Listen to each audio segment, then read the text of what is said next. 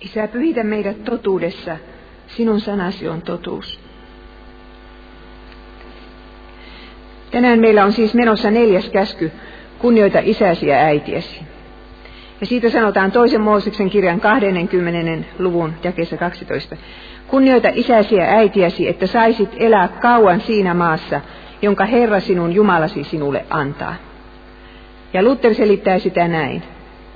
Meidän tulee pelätä ja rakastaa Jumalaa niin, että me halveksi emmekä vihoita vanhempiamme, vaan pidämme heitä kunniassa, palvelemme heitä, olemme heille kuuliaiset ja pidämme heitä rakkaina ja kalliina. Huomatkaa, ettei neljännessä käskyssä sanota, ää, tottele isäsi ja äitiäsi, vaan kunnioita heitä. Siinä on olemassa vissi ero. Totteleminen on mekaanista, kunnioitukseen tarvitaan myös sydäntä. kunnioittaminen on sekä arvossa pitämistä että pelkäämistä. Lasten on myös pelättävä vanhempia. Luther sanoo tästä asiasta näin. Kunnioittaminen on paljon suurempi asia kuin rakastaminen, koska siihen ei sisälly ainoastaan rakkaus, vaan ikään kuin salattuun majesteettiin kohdistuva alamaisuus, nöyryys ja pelko. Vanhempien, vanhempien kunnioittaminen kuulostaa helpolta, mutta itse asiassa se on vaikea. Pitääkö vanhempien ansaita lastensa kunnioitus, vai kuuluuko se heille ilman muuta? Onko kenelläkään meistä sellaiset vanhemmat, jotka ansaitsisivat meidän sataprosenttisen kunnioituksemme? Ja entä sitten insestin ja perheväkivallan uhrit? Miten heidän pitäisi tähän käskyyn suhtautua? Ja viinan uhrit, heitä on Suomessa alati kasvava joukko. Satoja tuhansia lapsia, joilta viina vie isän, äidin ja lapsuuden. Ja sitten avioerolapset, jotka joutuvat kulkemaan kahden kodin väliä ja keinottelemaan näiden uusioperheiden ihmissuhden viidakossa. Pitääkö isäpuolta ja äitipuolta kunnioittaa? Miksi ihmeessä Jumala on tämän käskyn asettanut kymmenen käskyn joukkoon ja vieläpä toisen taulun ensimmäiseksi? Kun ihmissuhteista puhutaan toisessa taulussa, tämä käsky on ensimmäisenä. Siksi, että jokainen meistä on jonkun lapsi. Tämä koskettaa meitä kaikkia. Ja useimmista meistä tulee myös jonkun vanhempia. Siksi, ettei yhteiskunta voi pysyä pystyssä, jos auktoriteetin ja vanhempien kunnioitus loppuu sen jäseniltä. Siksi, ettei ihminen voi kasvaa aikuiseksi ennen kuin hän hyväksyy omat vanhempansa. Siksi, ettei kukaan voi olla oikealla tavalla isä tai äiti omille lapsilleen, ennen kuin hän on sovinnossa oman perhetaustansa kanssa. Ja myös siksi, että tämä käsky ajaisi meitä Kristuksen luokse, koska jokainen meistä joutuu myöntämään, että emme ole täyttäneet vanhempien tai lasten velvollisuuksia. No sitten mitä raamattu opettaa neljännestä käskystä muuta kuin tämän käskyn? Oikeastaan se alkaa jo luomiskertomuksessa. Jumala sanoo, mies luopukoon isästänsä ja äidistänsä ja liittyköön vaimoonsa, ja he tulevat yhdeksi lihaksi. Konfutselaisessa maailmassa ei ole siis siellähän kunnioitetaan vanhempia yli kaiken, se on se ensimmäinen ja suurin käsky. Mutta siellä miehen ei tarvitse luopua isästään ja äidistään. Siellä eh, vaimo kyllä luopuu omasta perheestään, mutta miehen ei tarvitse luopua. Ja kyllä siellä se anoppi-ongelma onkin suuri ongelma, niin kuin voitte arvata. Kun vanhemmat saavat puuttua poikansa elämään niin kauan kuin haluavat. Tämä luomiskertomus määrittelee perheen perustan. Mies ja nainen ja elinikäinen liitto. Tämähän oli kristillisessä lännessä itsestäänselvyys, mutta se ei ole sitä enää. Nyt on paljon näitä uusioperheitä ja myöskin on ajan kysymys, milloin homoliittoja aletaan sol, solmia ja, ja niihin aletaan adoptoida lapsia. No niin, se oli luomiskertomus. Sitten sananlaskuissa puhutaan paljon lasten ja vanhempien suhteista. Sanotaan näin. Viisas poika on isällensä iloksi, mutta houkan isä on iloa vailla. Sitten sanotaan, isät ovat lastensa kunnia. Isän kuritusta ja äidin opetusta on kuunneltava. Joka vitsaa säästää se vihaa lastaan, joka rakastaa, kurittaa häntä jo varhain. No mitäs Jeesus sitten sanoo neljännestä käskystä? Ensin näyttää siltä, kun hän kumoaisi koko käskyn. Minä olen tullut nostamaan pojan isäänsä, tyttären äitiään ja minian anoppiaan vastaan. Viholliset ovat oman talon väkeä. Joka rakastaa isänsä tai äitiänsä enemmän kuin minua, ei kelpaa minulle. Eikä se, joka rakastaa poikaansa tai tytärtänsä enemmän kuin minua, kelpaa minulle. Matteus 10.36. Mutta samassa Matteuksen evankeliumissa viisi lukua myöhemmin Jeesus yhtäkkiä vahvistaakin tämän neljännen käskyn. Hän kieltää antamasta Jumalan valtakunnan työhön sitä rahaa, millä vanhempia olisi pitänyt elättää. Vanhempien kunnioittaminen on Jeesukselle nimenomaan konkreettisia tekoja. Rahan antamista, siis onnellisen vanhuuden turvaamista heille. Paavali vahvistaa neljännen käskyn ja laajentaa sen koskemaan valtiovaltaa ja alamaisia. Orjaa ja orjanomistajia, ajatelkaa niitäkin. Paavali sanoo, lapset olkaa vanhemmillenne kuuliaisia Herraa totelle, sillä se on oikein. Kunnioita isäsi ja äitiäsi on ensimmäinen käsky, johon liittyy lupaus, jotta menestyisit ja eläisit kauan maan päällä. Mooses sanoi, että ele, eläisit kauan Israelissa, mutta Paavali muuttaa sen maan päälle. Mutta Paavali jatkaa ja puhuu siitä, miten isien on, isien on kohdeltava lapsiansa. Hän osoittaa, että tämä käsky ei vain puhu lapsista, vaan myös vanhemmista. Isät eivät saa yllyttää lapsiaan vihaan. Efesolaiskirjeen kuudes luku. Raamatussa on monta esimerkkiä tottelemattomista lapsista ja huonoista lastenkasvattajista. Minä en muistanut miettiä, että onko siellä esimerkkejä hyvistä lastenkasvattajista, mutta huonoista ainakin. Eeli hemmottelee poikiaan ja aiheuttaa sillä tavalla heidän kuolemansa. Muistatteko te ensimmäisen Samuelin kirjan papin nimeltä Eeli? Daavid ei koskaan pahota poikiensa mieltä ja ajaa heidät kapinaan ja kuolemaan. Jaakob pettää sokean isänsä ja tulee itse poikiensa pettämäksi. No sitten minä puhun tästä lupauksesta, mikä tähän käskyyn liittyy. Neljäs käsky on ainoa käsky, joka ei sisällä kieltoa. Siinä ei sanota älä tee niin, vaan myönteinen kehotus tee niin. Ja se on myöskin ainoa käsky, johon sisältyy lupaus. Jos kunnioitat vanhempiasi, tulet menestymään ja kauan elämään maan päällä. Olen omin silmin nähnyt, että lupaus pitää paikkansa. Ja kaiken lisäksi vielä pakana mailla. Japanilaiseen kulttuuriin kuuluu tärkeänä osana vanhempien kunnioittaminen, koska siellä on se konfutselainen etiikka, mikä on Kiinasta lainattu. Ja japanilaisethan voivat kehua maailman pisimmällä eliniällä. Naiset 84, miehet melkein 80 vuotta, siis keski-ikä. Ja melko hyvin hän japanilaiset ovat maailmassa menestyneetkin. Yhteiskunnassa, jossa kunnioitetaan vanhempia, kunnioitetaan myös opettajia, esimiehiä, työnantajia, hallitusta, poliisia, lakia ja keisaria. Ja kaikki tämä lisää kansan elinikää ja turvallisuutta. Tottelematon nuoriso sen sijaan tuhoaa oman elämänsä. Kyllä se niin on, että tämän käskyn noudattaminen vaikuttaa eliniän pituuteen. Mutta sitten katsoin, mitä rangaistuksia Mooses säätää niille, jotka tämän käskyn kumoavat. Ja rangaistukset ovat kyllä uskomattoman ankaria. Joka lyö isänsä ja äitiään, se rangaistakoon kuolemalla. Sen kun vaan läpsäytät äitiäsi tai isäsi, niin se on kuoleman ra- rangaistuksen ansaitseva synti. Joka kiroaa, samoin rangaistakoon kuolemalla. Ajatelkaapa kaikkia niitä murrosikäisiä, jotka kiroilevat vanhemmille. Tietävätköhän he, että raamatussa on tämä lause? Ja myöskin se, että Jeesus itse lainasi juuri tätä kohtaa, eikä kumonnut sitä. Matteus 15. Sitten sanotaan, kirottu on se, joka häpäisee isänsä ja äitinsä.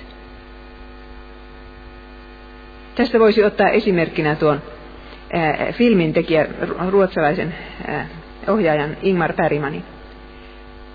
Hänhän on tehnyt vanhemmista yhteys toistakin, esimerkiksi tämän televisiosarjan Hyvä tahto, jossa hän häpäisi vanhempansa perusteellisesti. Sitten minä huomasin jostain lehtijutusta, että Ingmar Bergmanin lapset kuulemma inhoavat häntä sydämensä pohjasta.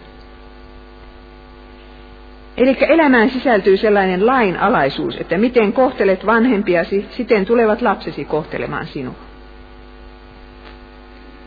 Ja tällä tavalla, kun meidän tekomme vaikuttavat lastemme ja lasten lastemme elämään kolmanteen ja neljänteen polveen asti kirouksena tai siunauksena, niin se tarkoittaa sitä, että me ne omat käyttäytymismallimme sitten siirrämme lapsillemme.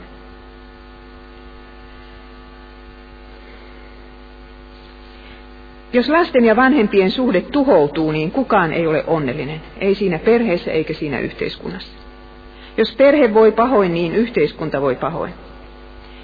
Oletteko te sitä kuulleet, sitä Neuvostoliiton pioneeri-ihannetta? Heillähän oli, kirjoitettiin kirjoja ja tehtiin lauluja yhdestä pojasta, joka ilmi antoi omat vanhempansa. Niin, mutta menkää ja katsokaa nyt, mitkä ovat sen systeemin hedelmät. Sinne vaan menette itärajan taakse, niin siellä näkyy, mitä hedelmää tämä tällainen tuottaa. Seuraavaksi puhun teille auktoriteetin kriisistä. Auktoriteettihan tarkoittaa sellaista, sellaista siis valtaa toisten yli. Ensin puhun siitä, että onko vanhempien ansaittava kunnioitus vai kuuluuko se heille itsestäänselvänä asiana. Minä kysyin parilta tuntemaltani nuorelta opiskelijalta tässä viikonlopun aikana, että mitä heidän mielestään tarkoittaa neljäs käsky. Ja he sanoivat näin, että vanhempien on ansaittava kunnioitus siinä missä muidenkin. He eivät ole missään erityisasemassa. Tätä mieltä siis ollaan nykyisin, eikös niin? Ja tähän tulee vielä lisäksi nuorten ylpeys.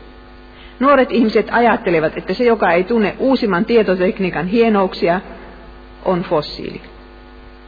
Ja eihän fossiilia tarvitse kunnioittaa. Edistys on sitä, että vanhasta luovutaan.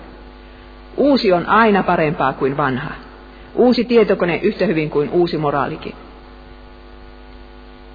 Ja niinpä 18-vuotias on mielestään aikuinen ja voi sanoa vanhemmilleen suorat sanat ja muuttaa pois kotoa ja tehdä mitä haluaa.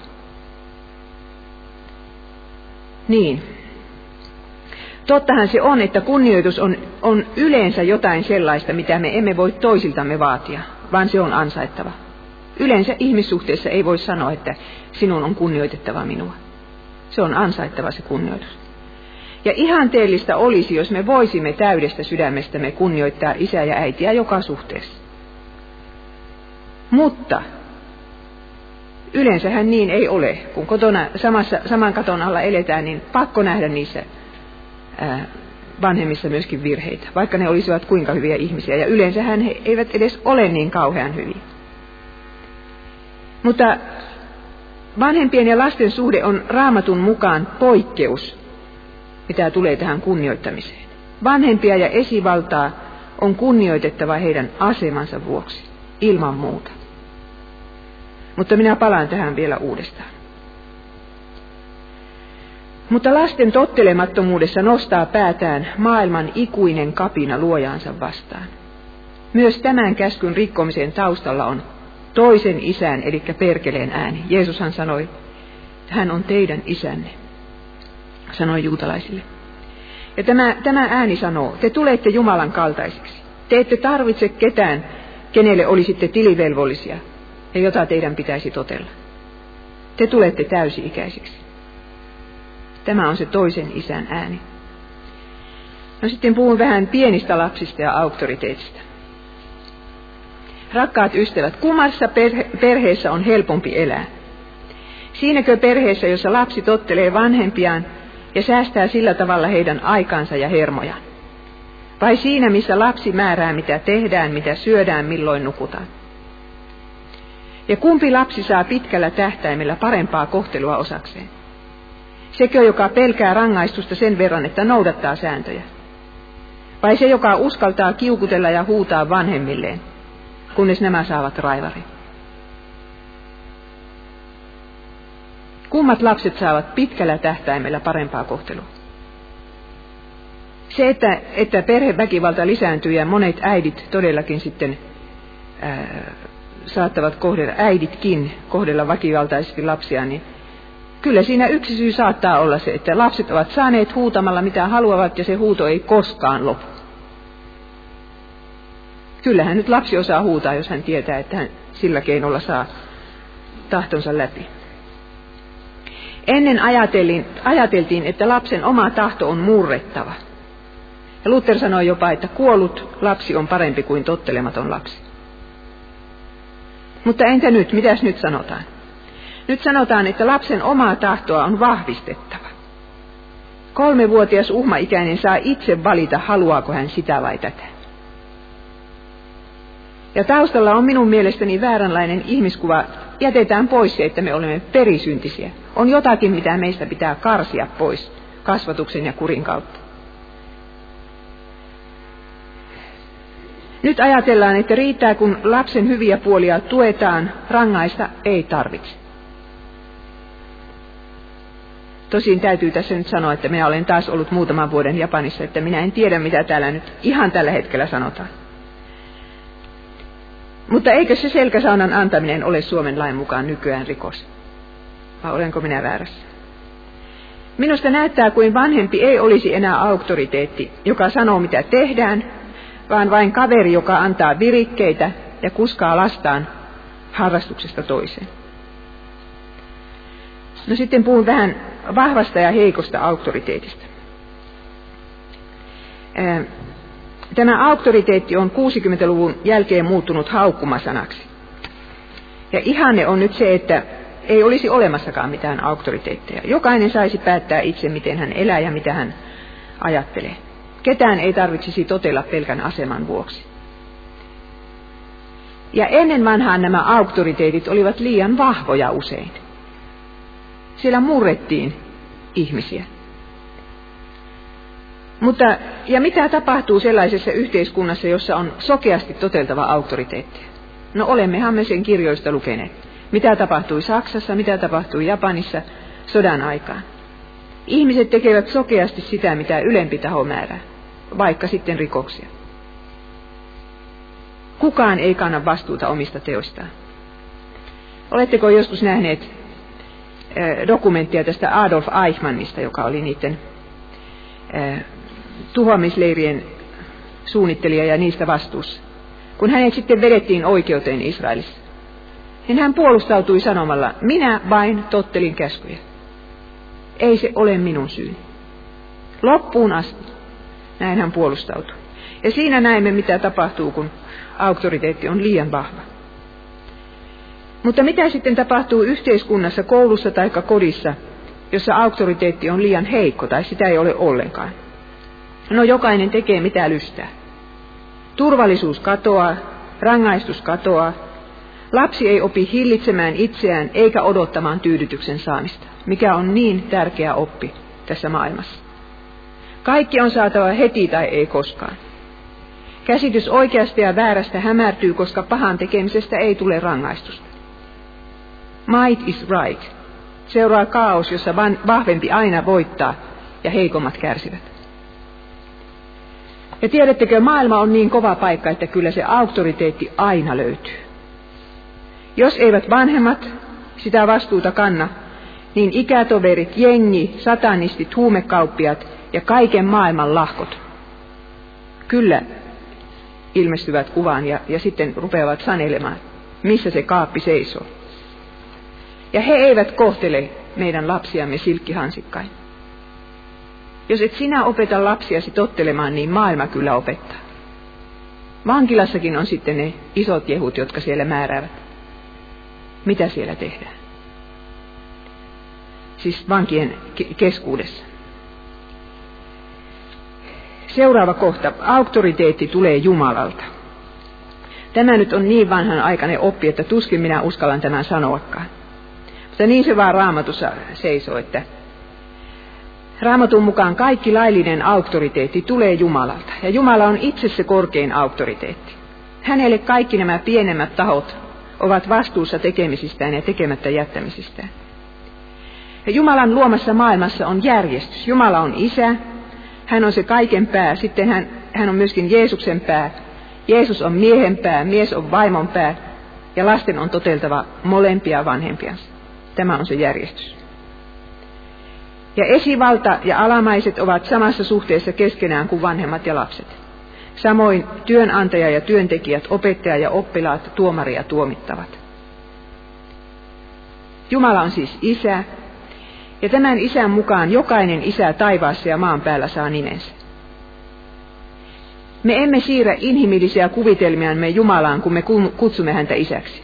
Niin kuin tässä yhtenä päivänä televisiossa sanottiin, että, että se on mukamassa vain pelkkiä sanoja. Mutta ei se ole sanoja. Jumala on todella isä, ja jokainen inhimillinen isä saa merkityksensä Jumalasta. Ei se ole niin päin, että Jumala suhtautuu lapsiin niin kuin hyvä maallinen isä vaan maallinen isä parhaimmillaan heijastaa sitä, miten hyvä taivaallinen isä meillä on. Ja sitten Jumalalla on kaksi tapaa hallita tässä maailmassa. Hän hallitsee yhteiskuntaa näiden äsken mainittujen virkojen kautta, siis vanhempien, esivallan, opettajien, tuomarien, poliisien.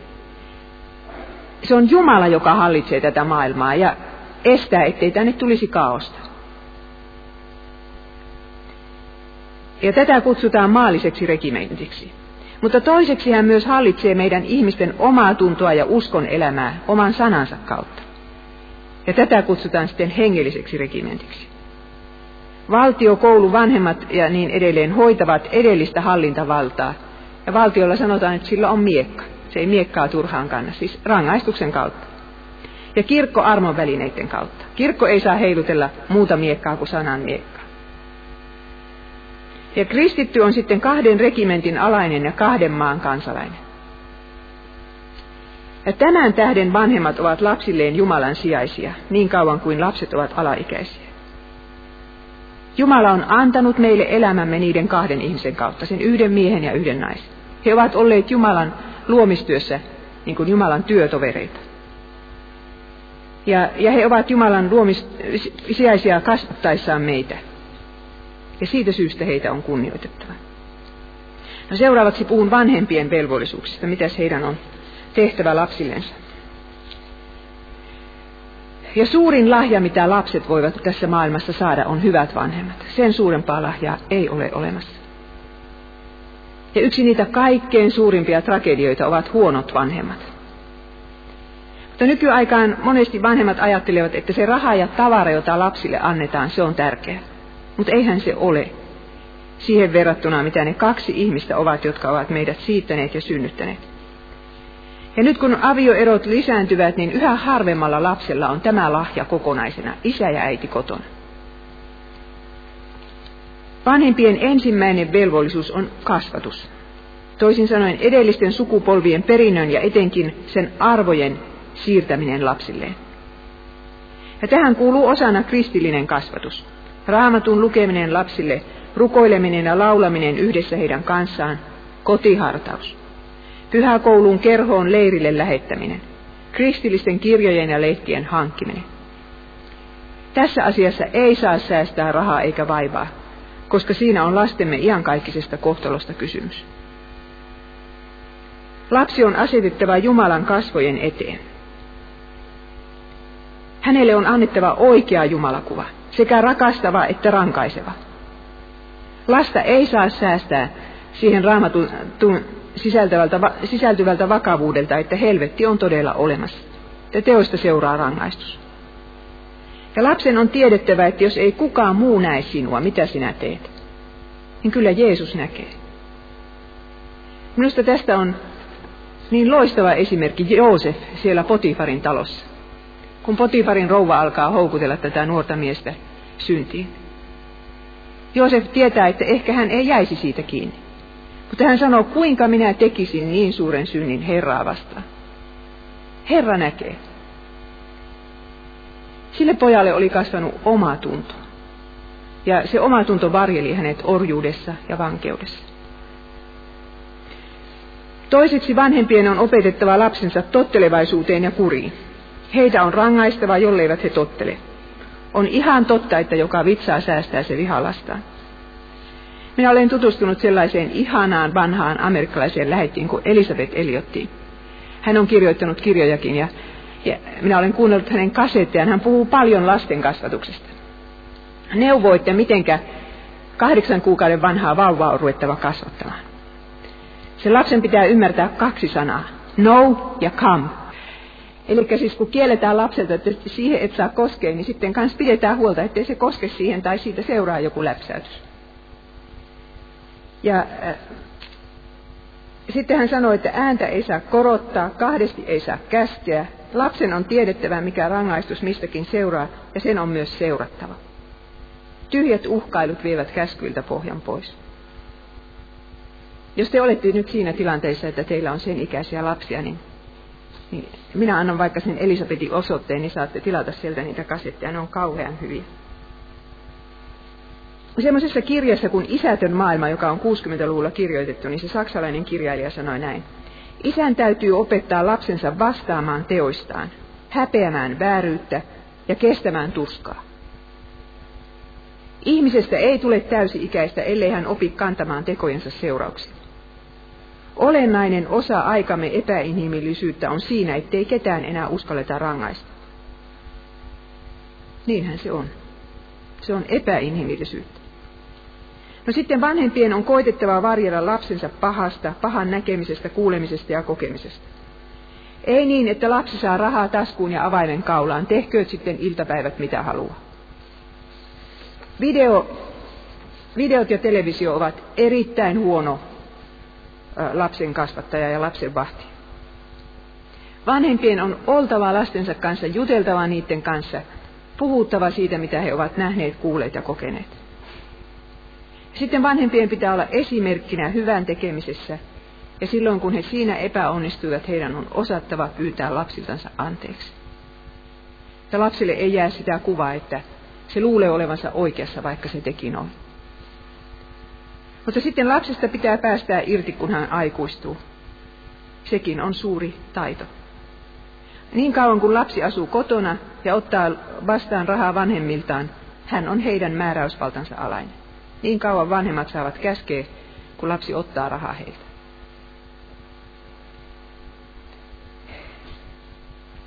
Lapset kasvattavat vanhempiaan. He tekevät sen työn, jota kukaan muu ei siihen mennessä pystynyt tekemään. Kun katsoo jotain vanhaa isää tai äitiä, jolla on suuri tuska lastensa tähden, niin ajattelee, että todellakin, että tuota ihmistä ei ole kukaan muu pystynyt tähän mennessä kasvattamaan, mutta nyt löytyi se kasvattaja. Ja lapset näyttävät vanhemmilleen heidän syntinsä. No mitkä ovat sitten lasten velvollisuudet? Ensinnäkin lapset ja nuoret, jotka asuvat kotona vielä. Jos et tiedä, miten sinun pitäisi isäsi ja äitiäsi kohdella, niin tee itsellesi tällainen kysymys. Miten haluaisin, että minun omat lapseni minua kohtelisivat, jos joskus joudun isän tai äidin asemaan? Vähän aikaa kuvittelee sitä. Varmasti kukaan ei toivo, että häntä kohdeltaisiin talouskoneena tai raha-automaattina. Älä siis sinäkään kohtele vanhempiasi niin. Auta heitä taloustöissä, siivoa huoneesi, tule kotiin silloin kun olet luvannutkin. Älä huuda heille, ja jos huudat, niin pyydä ainakin jälkeenpäin anteeksi. Kiitä heitä siitä, mitä he sinulle tekevät ja antavat. Minä kun puhuin rippikoulussa tästä, että neljänteen käskyyn kuuluu, että huone on siivottava, kun isä ja äiti käskee. Siitä oli ihan vähällä tulla kapina. Ei laisinkaan rippikoululaiset hyväksyneet tämmöistä puhetta. Joku muu saa päättää heidän huoneensa siivoamisesta kuin he itse. No niin, sitten aikuiset lapset. Konfutselaiset siellä Japanissa eivät vie vanhempiaan vanhain kotiin muuta kuin ihan viimeisessä hädässä. Ja nyt Suomessa lukee lehdissä aivan kauheita juttuja, miten meidän vanhuksiamme kohdellaan. Niitä, jotka ovat meille tämän hyvinvoinnin rakentaneet ja sodan sotineet. Ihmisille tulee omien lasten mielipide todella tärkeäksi, kun hän vanhenee. Jos isä ja äiti luulevat, että, tai ajattelevat, että minun lapseni halveksivat minua, niin se on todella raskas osa. Tietävätkö sinun vanhempasi, että sinä kunnioitat heitä? Luther sanoo, vanhemmille ei saa tiuskia, vaan heidän on annettava olla oikeassa ja pysyttävä vaiti. siitä sen kuulitte. Ja kumpa minä itse osaisin noudattaa tätä, mitä minä nyt teille saarnaan.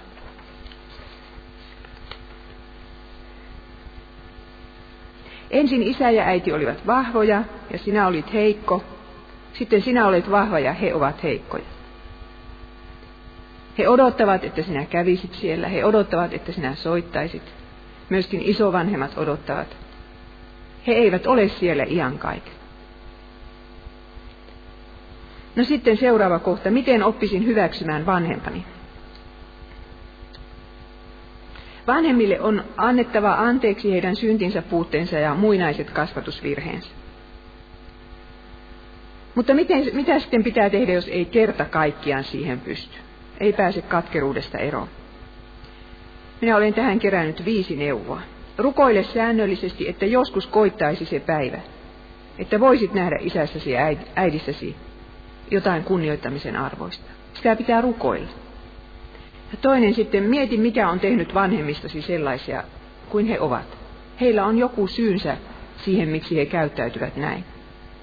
Varmaan heidän lapsuutensa oli vähintään yhtä vaikea kuin sinunkin. Ja sitten, keskustele asiasta jonkun asiantuntijan kanssa tai ainakin vanhemman ja viisaamman uskovan kanssa. Ja mieluummin useampaan kertaan.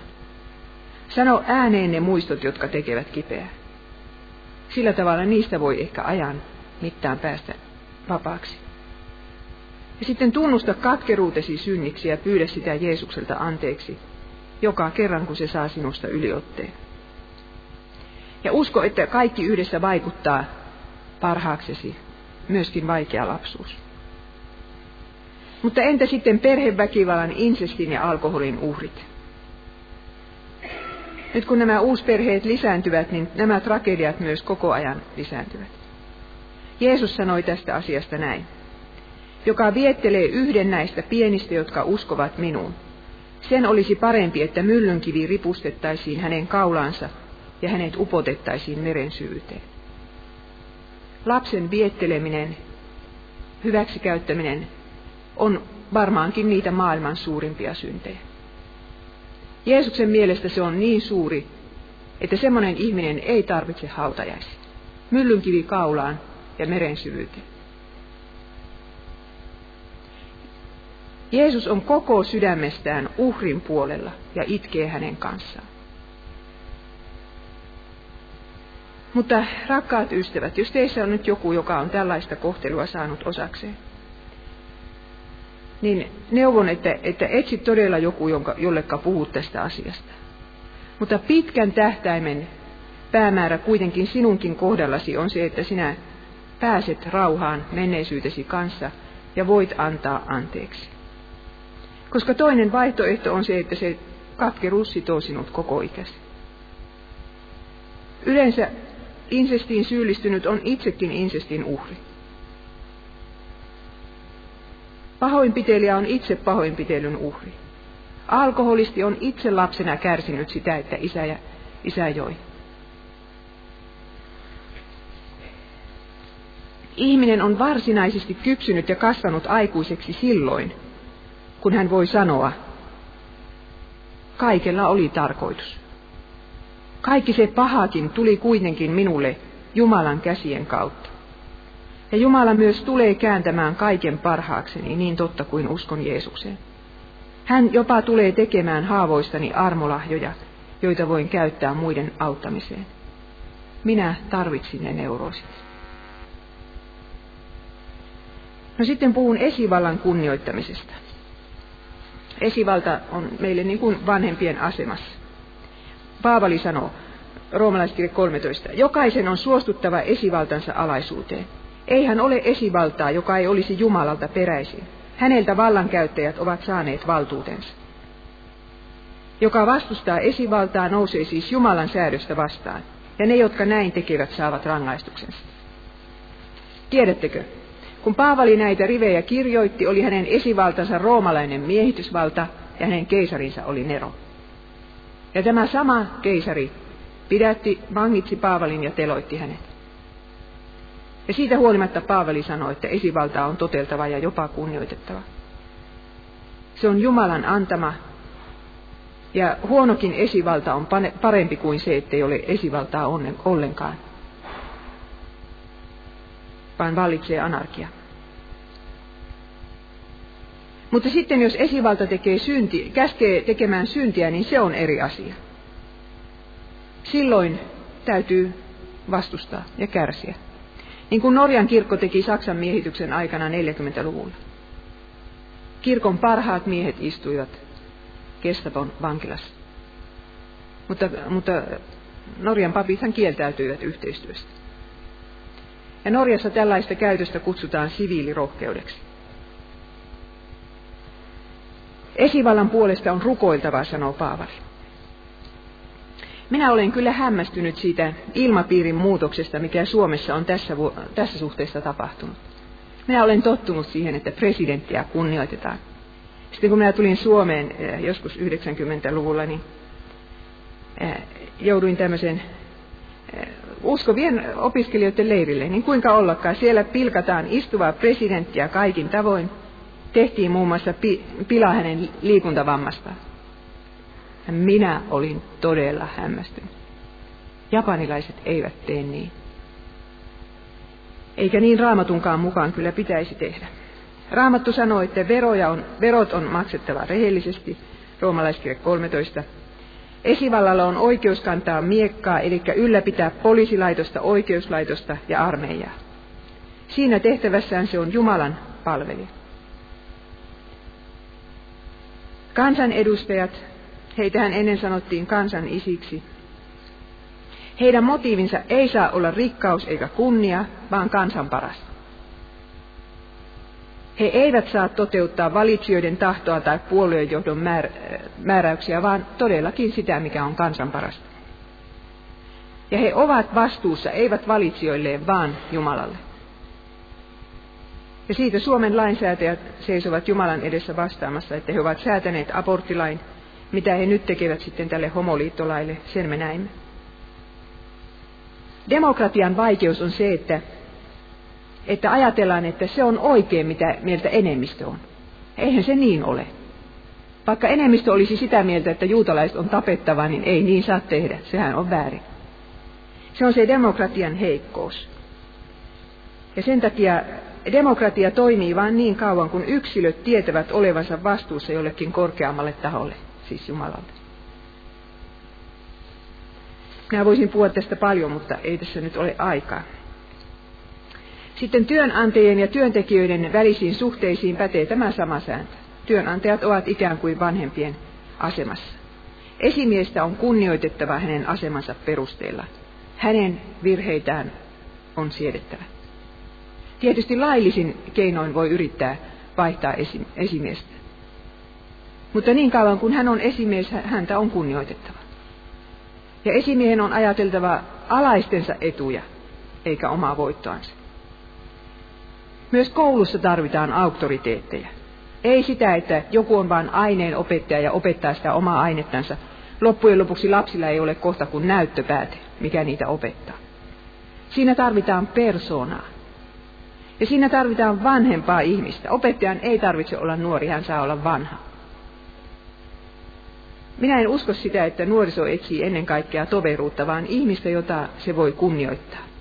Nuoret haluavat kuulla selviä mielipiteitä, eikä vaan keskustella siitä, että olisiko se nyt niin vai olisiko se nyt näin. Ja myöskin kirkko tarvitsee auktoriteetteja, siis hengellistä isyyttä, oikeata pappissäätyä. Jumalan sanaan sitoutuneita paimenia, jotka eivät välitä omasta maineestaan, vaan totuudesta jotka ruokkivat laumaansa ja, ja puolustavat sitä sutta vastaan, jotka tekevät vaikeita päätöksiä sen laumansa edestä. Katsoin semmoisen elokuvan kuin Le Champion, minä en osannut ranskaa ääntää, mutta se on tosiasioihin perustuva elokuva sellaisesta ranskalaisesta protestanttikylästä, jossa sota-aikaan piiloteltiin 1500 juutalaista lasta. Ja se, joka sai sen aikaan, oli se pappi. Se saarnasi kirkossa ja sanoi, että miten laupias samarialainen menettelee. Ja niille kyläläisille alkoi välillä jo tulla niin kuin kauhea paniikki, että heiltä menee kaula poikki kaikilta. niin se pappi vaan sanoi, että no pistäkää sitten ne lapset pihalle. Lähettäkää ne kadulle kestapon käsiin. Ja pelkällä saarnalla ja Jumalan sanalla se pappi sai piettyä hengissä ne 1500 lasta. Tosi muutama kyläläinen kyllä siinä menetti henkensä. Tämä on oikeata paimenuutta. Ja semmoisia paimenia tarvittaisiin meilläkin. No sitten puhun vielä Jeesuksesta ja neljännestä käskystä. Millainen oli Jeesuksen suhde vanhempiinsa? Jeesus kävi 12-vuotiaana temppelissä. Se on ainoa kertomus hänen kasvuiästänsä. Sillä matkalla hän tuotti huolta vanhemmille. Ja se, me tästä tarinasta huomaamme, että it, ihmisen itsenäistyminen, siis myöskin synnittömän ihmisen niin kuin Jeesuksen, ei voi tapahtua ilman, että vanhemmat joutuvat kokemaan kipua. Jeesus osoitti, että murrosikäinen saa päättää omasta uskostaan. Hänen on muissa suhteissa toteltava vanhempiansa, mutta vanhemmat eivät voi enää pakottaa häntä uskon asioissa. Mutta Nasaretiin palattuaan Jeesus oli vanhemmilleen kuuliainen vielä 18 vuotta sen jälkeen. Sitten kun hän oli lähten aloittanut julkisen toimintansa, niin hän joutui törmäyskurssille äitinsä kanssa. Äiti yritti saada hänet houkutelluksi pois kärsimyksen tieltä. Markus 3. Ja Jeesus sanoi kylmästi, että kuka on minun veljeni ja, ja äitini? Nämä, jotka kuulevat Jumalan sanan ja sitä tottelevat. Maria palasi itkien kotiinsa. Mutta ristin juurella Jeesus huolehti leskiäidistänsä. Ajatelkaa, hän näki sen äidin siinä pimeydessä. Hän sanoi hänelle viimeiset sanat. Hän järjesti, että Johannes pitää siitä naisesta huolta. Tämä on Johannes 19. Jeesuksen elämästä voimme nähdä, mitä vanhempien kunnioittaminen käytännössä merkitsee. Aikuisella ihmisellä on oikeus elää omaa elämänsä, ja kuitenkin hänen on pidettävä isästään ja äidistään huolta loppuun asti. No entä sitten Jeesuksen suhde hänen taivaalliseen isänsä? Muistatte, kun Jeesus taisteli siellä Getsemaanessa sen kauhean rukoustaistelunsa, mistä hebrealaiskirja sanoi, että hän ääneen itkien rukoili ja huusi avukseen Jumala. Jeesus itki ääneen. Ja juuri silloin hän kutsui Jumalansa nimellä Abba, mikä tarkoittaa isi. Tämä on Markus 14.36. Appa, isä, isi, voi isä. Kaikki on sinulle mahdollista, ota tämä malja minulta pois. Ei kuitenkaan minun tahtoni mukaan, vaan sinun. Ja sitten kun hänet pidätettiin, kun hän oli tämän taistelunsa voittanut, niin hän sanoi näin. Kun isä on tämän maljan minulle antanut, enkö minä joisi sitä? Jeesus otti kaiken tämän isänsä kädestä ei suinkaan niiden pidättäjien ja niiden roistojen käsistä. Ja vielä ristillekin Jeesus Jumalan hylkäämänä kutsui Jumalaa isäkseen kaksi kertaa. Isä, anna heille anteeksi. Isä, sinun käsisi minä uskon henkeni.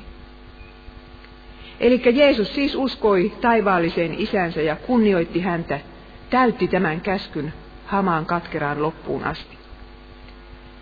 Ja Jeesus myös opetti kutsumaan Jumalaa isäksi. Vanhassa testamentissahan ei kovin usein nimitetäkään Jumalaa isäksi, mutta Jeesus kertoi tämän maailman ihanimman vertauksen tuhlaajapojasta. Miehestä, joka rikkoi neljättä käskyä vastaan törkeästi. Mutta isä otti hänet avosylin vastaan. Tällainen isä meillä on taivaassa. Jos sinä et ole saanut kokea oman isäsi rakkautta, niin tässä sinulla on isä, joka tuhlailee sinun rakkauttansa. Minusta se on kammottava oppi se, että jos emme ole saaneet kokea oman isämme rakkautta, niin emme voisi myöskään ymmärtää taivaallisen isän rakkautta. Se on kyllä harhaoppi. Asiahan on juuri päinvastoin. Raamatun lehdiltä me voimme nähdä sellaisen isän rakkauden, että se rakkaus voi parantaa nämä haavat, jotka oma isä meihin on iskenyt. Meillä kristityillä on turvanamme taivaallinen isä. Äh, meidän ei tarvitse edes huolehtia huomisesta, koska hän tietää, mitä me tarvitsemme. Hän ei anna koskaan lapselleen kiveä, vaan leivän. Ja meitä odottaa taivaassa isän koti, jonne Jeesus meni valmistamaan meille sijaa. Raamatun mukaan kurituskin on merkki siitä, että me olemme Jumalan lapsia, emme lehtolapsia. Hebrealaiskirja 12. Tuskin mistään muusta käskystä keski-ikäisen ihmisen omatunto koputtaa kuten tästä. Nuorilla on toiset ongelmat, mutta meillä keski-ikäisillä on tämä ongelma. Moni isä ja äiti ajattelee, voi jos saisin sen ajan takaisin, kun lapset olivat vielä pieniä. Miten toisin minä toimisinkaan? Tai sitten ajattelee näin, voi jos vanhempani olisivat vielä elossa. On tuskallista nähdä, että omat synnit ovat pilanneet omien lasten tai omien vanhempien elämän. Ja myös moni hengellinen isä ja äiti, niin kuin minäkin, joutuu usein katumaan tekemisiään ja sanomisiaan ja tekemättä jättämisiään. Mutta meillä on isä, tuhlaajapojan isä, joka odottaa meitä syli avoinna taas tänä iltana. Olimmepa me tehneet mitä tahansa itsellemme, lapsillemme ja vanhemmillemme. Taivaan isä ei pysähdy soimaamaan meitä synneistämme, vaan sulkee meidät syliinsä ja antaa ne anteeksi. Mutta miksi sitten Jeesuksen kotiin tulo oli niin toisenlainen? Jeesus oli täyttänyt neljännen käskyn viimeisen päälle. Miksi hän sitten ei menestynyt ja kauan elänyt maan päällä? Miksi hänen edessään ikään kuin paukautettiin kodin ovi kiinni, kun hän teki kuolemaa ja oli palaamassa ulkomaan matkalta isänsä luoksi? Siksi, että ristillä riippuessaan Jeesus oli vaihtanut osia tuhlaajapojan kanssa ja sinun kanssasi ja minun kanssani. Hän kärsi sen kuoleman rangaistuksen, joka tuhlaajapojan olisi pitänyt kärsiä, ja meidän kaikkien, millä vanhan, vanhassa testamentissa neljännen käskyn rikkojaa uhataan. Näin Jeesus järjesti kaikille maailman tuhlaajapojille ihanan ko- kotiinpalu. Hän maksoi laskun avoimesta sylistä, avoimesta ovesta, juhlapuvusta ja sormuksesta. Rukoilemme. Rakas Jeesus, anna sinä meille anteeksi, että me olemme rikkoneet neljättä käskyä. Emme ole kohdelleet oikein omia vanhempiamme ja omia lapsiamme. Anna meille se armo, että me voisimme tästä lähin korjata sen, mikä vielä on korjattavissa. Ja mitä ei voi korjata, se, siinä me pyydämme, paranna sinä ne haavat. Paranna nekin haavat, jotka vanhemmat ovat meihin lyöneet. Jeesuksen nimessä. Amen.